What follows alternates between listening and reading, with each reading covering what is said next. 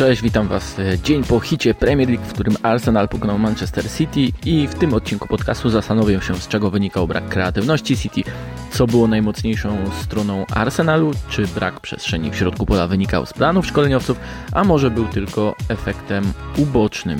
Czy decydujący gol na 1-0 był w ogóle taktycznie ciekawy? No to zapraszam. To podcast zachodny do tablicy, który możecie znaleźć na platformach Spotify, YouTube oraz Google, a mnie możecie oglądać tydzień w tydzień w Viaplay. Zacznijmy od końca, bo Guardiola na koniec konferencji prasowej tak wzruszył ramionami i zrobił taką minę, jakby wcześniej nie zdarzyło się nic szczególnego, jakby Arsenal wcale nie przebił ośmioletniej klątwy, jakby nie dostał tym zwycięstwem nad City wielkiego mentalnego kopa. Z drugiej strony ma rację. Na Murawie naprawdę nie zdarzyło się nic niezwykłego. Zagrały ze sobą dwa bardzo dobre zespoły, które jednak nie są w swoim najlepszym momencie, bo brakuje im kluczowych zawodników, a z nowych wciąż nie wszyscy mm, wyglądają tak, jakby do układu Guardioli czy Artety szczególnie pasowali. Bliski mecz rozstrzygnął rykoszet, tak zawyrokował Pep, no i tyle. To jednak nie był byle jaki mecz, w którym do jednego E, uśmiechnęło się szczęście. Z trendów tego spotkania da się wiele wyczytać też o stanie najlepszej ligi na świecie, jej kierunku, zaczynając od tego zamknięcia jednej i drugiej strony, zwłaszcza w środku pola, najważniejszej przecież ze stref. Guardiola mówił, że zapchanie centrum było celem na pierwszą połowę. Tam zbiegali e, Julian Alvarez oraz Phil Foden, a boki starali się uzupełniać jako tako Joszko Guardiola oraz e, Kyle Walker i z ich strony no, zagrożenie było niemal żadne, poza jednym dośrodkowaniem, z którym nie poradził sobie Dawid Raja. Guardiola już takie metody przecież stosował wgrania piłki do środka i przyspieszenia akcji do boku. Wiem, brzmi to bardzo ogólnie. E, było to nawet rozwiązaniem w meczu z Burnley na otwarcie sezonu, gdy po kontuzji Kevina De Bruyne e, wpuścił Mateo Kowacicia, no i właśnie tak poprzestawiał swoich piłkarzy, e, by to rozwiązanie okazało się zbyt skomplikowane dla rywala. Ale Arsenal był na to doskonale przygotowany. Jeszcze nie widziałem, by w meczu Arsenalu pierwsza i druga linia operowały bez piłki tak ciasno. To nic złego, bo Arteta wykalkulował ryzyko. Wiedział, że lepiej by City od, obierało dłuższą drogę niż miało jakąkolwiek przestrzeń między liniami. I jego piłkarze mylili się nad wyraz rzadko. W pierwszej połowie, e, gdy raz pozwolili e, spod wysokiego pressingu wyjść um, przede wszystkim Ben White i Jorginho. E, ten drugi faulował Fodena na żółtą kartkę. Drugi przypadek to gdy Ederson prostopadłym podaniem odnalazł zbiegającego do środka Alvareza po przerwie, a ten mógł się obrócić i przyspieszyć atak, e, który i tak niczym konkretnym się nie skończył, bo po prostu tej grze ofensywnej City brakowało płynności. A trzeci przypadek był, no właśnie z przypadku, bo Guardiola w trakcie e, rozgrywania ataku pozycyjnego swojej drużyny wysłał stojącego przy prawej linii bocznej Jeremiego Doku na drugie skrzydło, by zamienił się z Fodenem ale ten jeszcze chwilę pozostał w tej samej strefie, stworzył przewagę liczebną i wreszcie dostał podanie, bo był po prostu nieobstawiony. Znów atak przyspieszył, znów nic z tego nie było. To oczywiście ogromna zaleta tego, jak ustawiał się Arsenal, jak blokował wszystkie możliwe linie podania, a nawet kiedy gdzieś się jakoś piłkarze City przebijali, to w końcu trafiali na e, zasieki bardzo dobrze zorganizowanej defensywie, ale też drugiej linii kanonierów. W zasadzie w tym wszystkim, co przygotował Guardiola, dla mnie najbardziej zaskakująca była pozycja Foudena. Na swojej połowie był przecież lewoskrzydłowym, na połowie rywala bardziej centralnym zawodnikiem, szukającym sobie między, miejsca między liniami, ale znajdował je bardzo rzadko, częściej był po prostu przed całą defensywą Arsenalu. Zaliczył ledwie 5 kontaktów z piłką w strefie do 30 metra od bramki Rai, w tym dwa w polu karnym, w tym trzy bliżej narożnika niż bramki a po otrzymaniu składu wydawało się, że to Foden może być tą kluczową postacią dla uruchomienia Erlinga Halanda. Wcześniej zakładano, że to będzie Bernardo Silva, ale on sam przyznawał, że Guardiola poprosił go, by na Emirates był szóstką. Później mówił, że to nie jest e, dla niego naturalna pozycja, ale starał się ile mógł. To było jednak o tyle dziwne, że jeszcze wyżej wypchnięty został Rico Lewis, a nie wspomniany Foden. Rola Anglika jest e, w tym sezonie już sporym punktem dyskusyjnym. gdzie ma grać w Manchesterze City i wreszcie w reprezentacji Anglii. Foden między liniami jest świetny i tu nie ma żadnej wątpliwości. W meczu z Newcastle pamiętacie, e, ten, tym w lidze, to on był kluczową postacią, kapitalnie odnajdując się i mając naturalną swobodę, szukając e, wolnych stref i dostając tam piłkę, obracając się z nią błyskawicznie i przyspieszając ataki. A to przekładało się przecież na szansę Erlinga Haaland, który oddał w tym meczu cztery strzały z niezłych e, pozycji. Zaburzenie tego połączenia można zrzucić oczywiście na brak Rodriego, wprowadzenie Bernardo Silva i Rico Luisa, a także szczelny pressing Arsenalu, ale przede wszystkim z Newcastle był jedynym tak krążącym zawodnikiem za plecami linii pomocy przeciwnika. Za Arsenalem był już jednym z trzech. Miał się ustawiać bardziej pozycyjnie, nawet jeśli w półprzestrzeni, nawet jeśli zabierał ze sobą do środka Bena White'a. Jednak sam tych efektów nie miał zbyt dużo, bo po prostu brakowało mu e, przestrzeni. Ale może praprzyczyną jest niepewność Guardioli wobec gry w defensywie Foudena. I jeszcze przed meczem e, Guardiola przecież tłumaczył, co Foden musi zrobić, by zrozumieć znaczenie tej roli w środku pola i za plecami Halanda. To kwestia dla Pepa reakcji po stracie piłki i gry defensywnej, realizowania założeń w pressingu. Może Hiszpan wiedział, jak istotny na Emirates będzie ten aspekt, blokowanie środka pola potrzebował tam dyscypliny, e, więc wyżej w 4-4-2 bez piłki wystawił Rico Luisa, niżej Bernardo Silva. Foden został ustawiony na boku, gdzie obowiązków jest mniej w reagowaniu, kto i kiedy do kogo doskakuje. Wspomniane deficyty było widać, gdy porównamy Fodena do dziesiątki Arsenalu, więc Martina Odegarda. I żeby było jasne, Norweg nie zagrał w niedzielę świetnego meczu, niczym nie zachwycił, ale w tym sezonie w skuteczności odzyskanych piłek w pressingu jest w czołowych 10% ofensywnych zawodników. Foden w dolnej połowie tej klasyfikacji. W meczu z Manchesterem City Odegaard miał najwięcej kontrpressingów i to też o czymś świadczy. Brak Fodena, słaby mecz Alvareza to też po prostu niewidoczny występ Halanda. Norweski napastnik przegrywał pojedynki z Salibą, który ustawiał go sobie jeszcze zanim piłkarze City myśleli o zagraniu piłki do dziewiątki. Francuz kontrolował jego ruchy, blokował możliwe ścieżki sprintów i ciągle zmuszał do bycia zwróconym przodem do własnej bramki ale najbardziej wdzięczny powinien być opieszałości City w rozegraniu i tym, jak blokowała rywala druga linia. Bo owszem, ustawianie sobie napastnika, nawet tak świetnego jak Haaland, to jedna rzecz, ale dla mnie najdziwniejsze w tym wszystkim było to, że City bardzo rzadko decydowało się na podobny manewr jak w meczu z Arsenalem na Etihad, Etihad w poprzednim sezonie.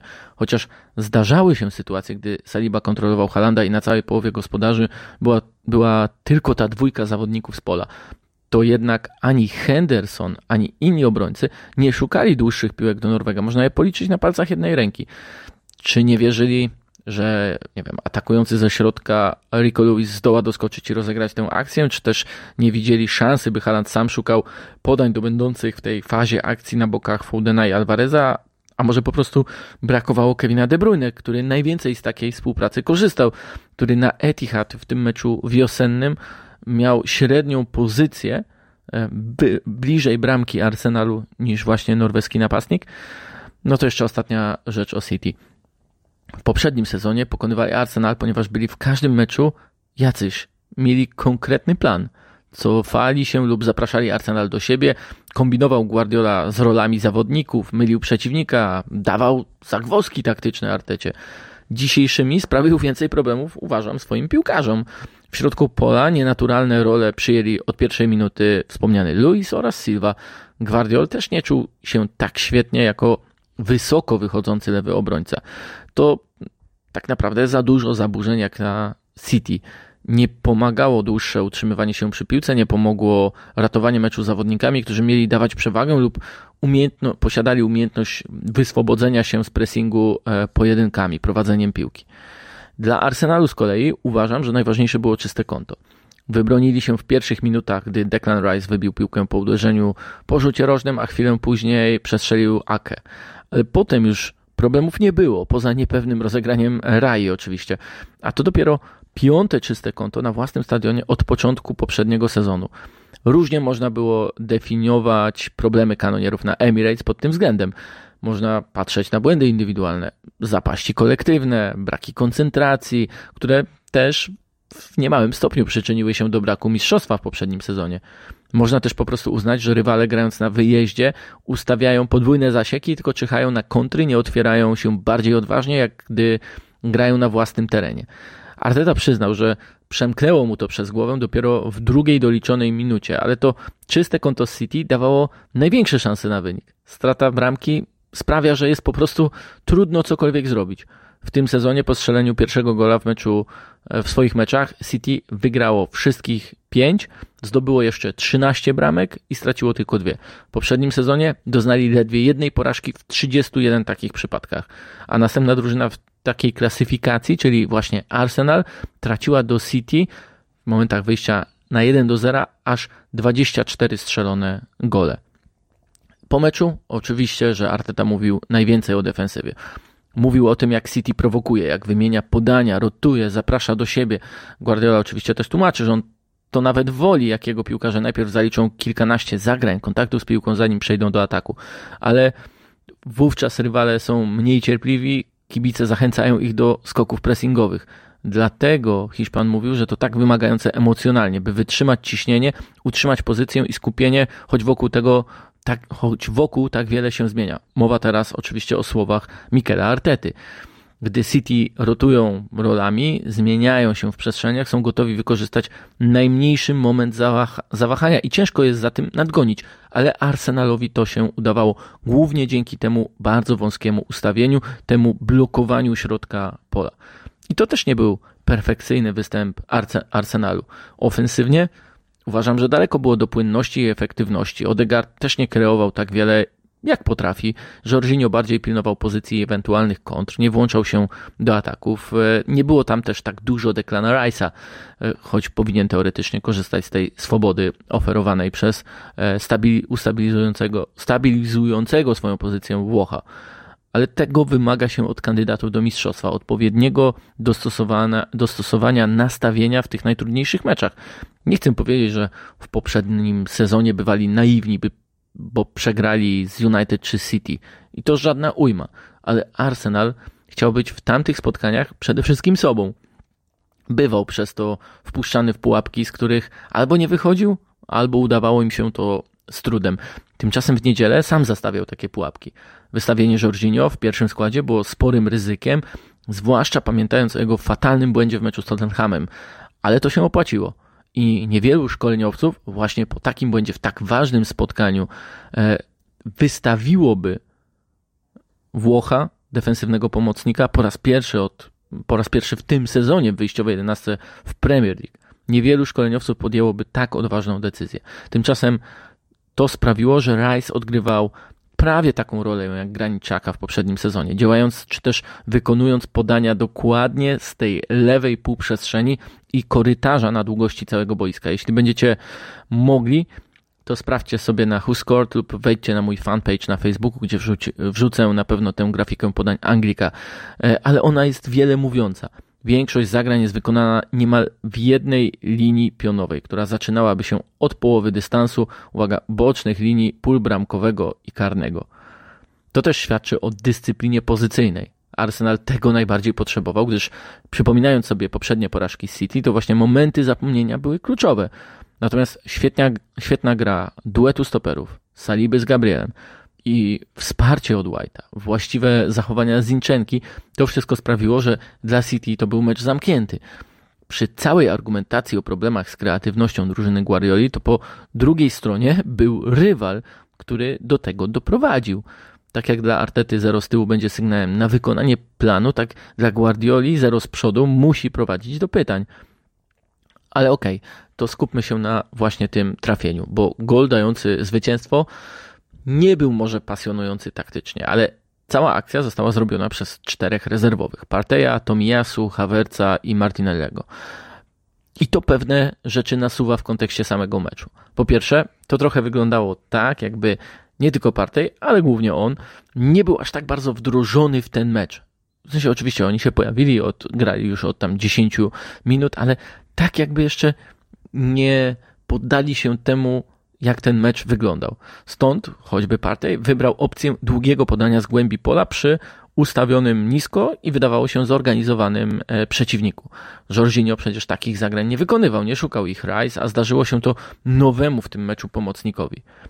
Interesujący ruch wykonał to Miasu, ale też zupełnie inny od miejsc, które zajmował Zinchenko. Poszedł wyżej, ruch w półprzestrzeń, którą wcześniej zajmował zwykle Rice.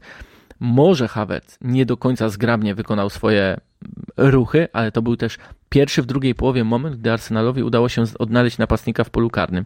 Wreszcie Martinelli, który jako pierwszy w meczu pokazał, że skrzydłowy może w trakcie tych 90 minut zrobić różnicę, albo nawet ze skrzydła można, że ze skrzydła można zrobić różnicę.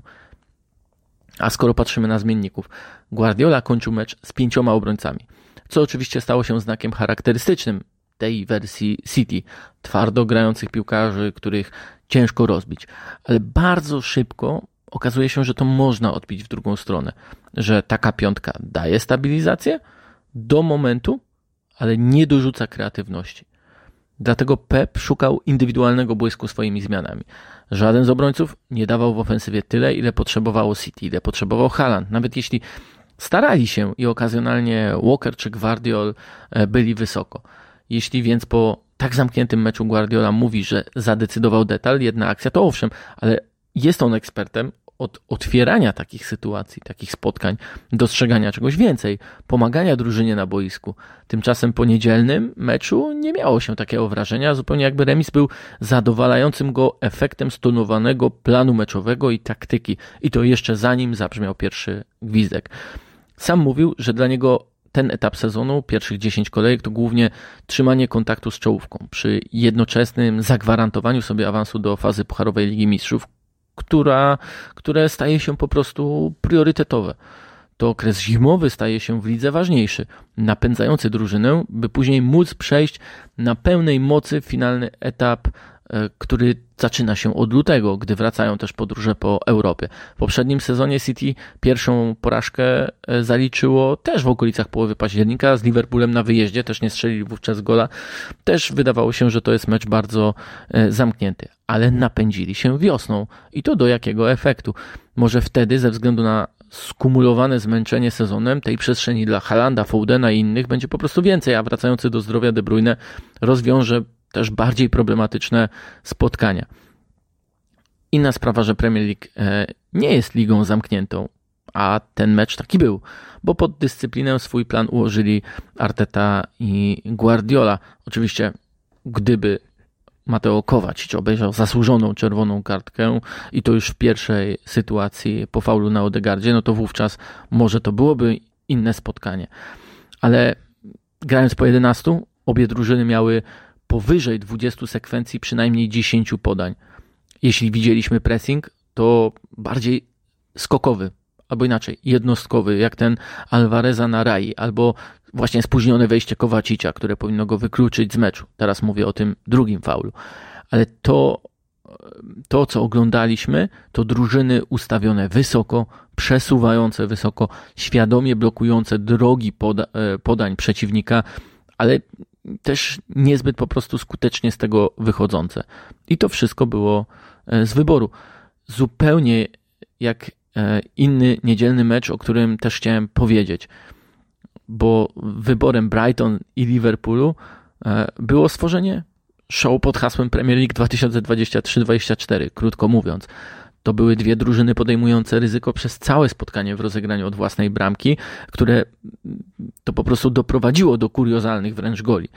E, za każdym razem intensywny był wysoki pressing jednej i drugiej drużyny, nawet jeśli był to pressing zróżnicowany, bo Brighton kryło bardzo indywidualnie podchodząc pod rozegranie Liverpoolu. Z kolei Liverpool zmieniał system na 4-3-1-2 bez piłki, by ograniczyć e, przestrzeń w środkowej strefie, by nawet jeśli uda się Brighton tam zagrać, to mm, być na to przygotowanym.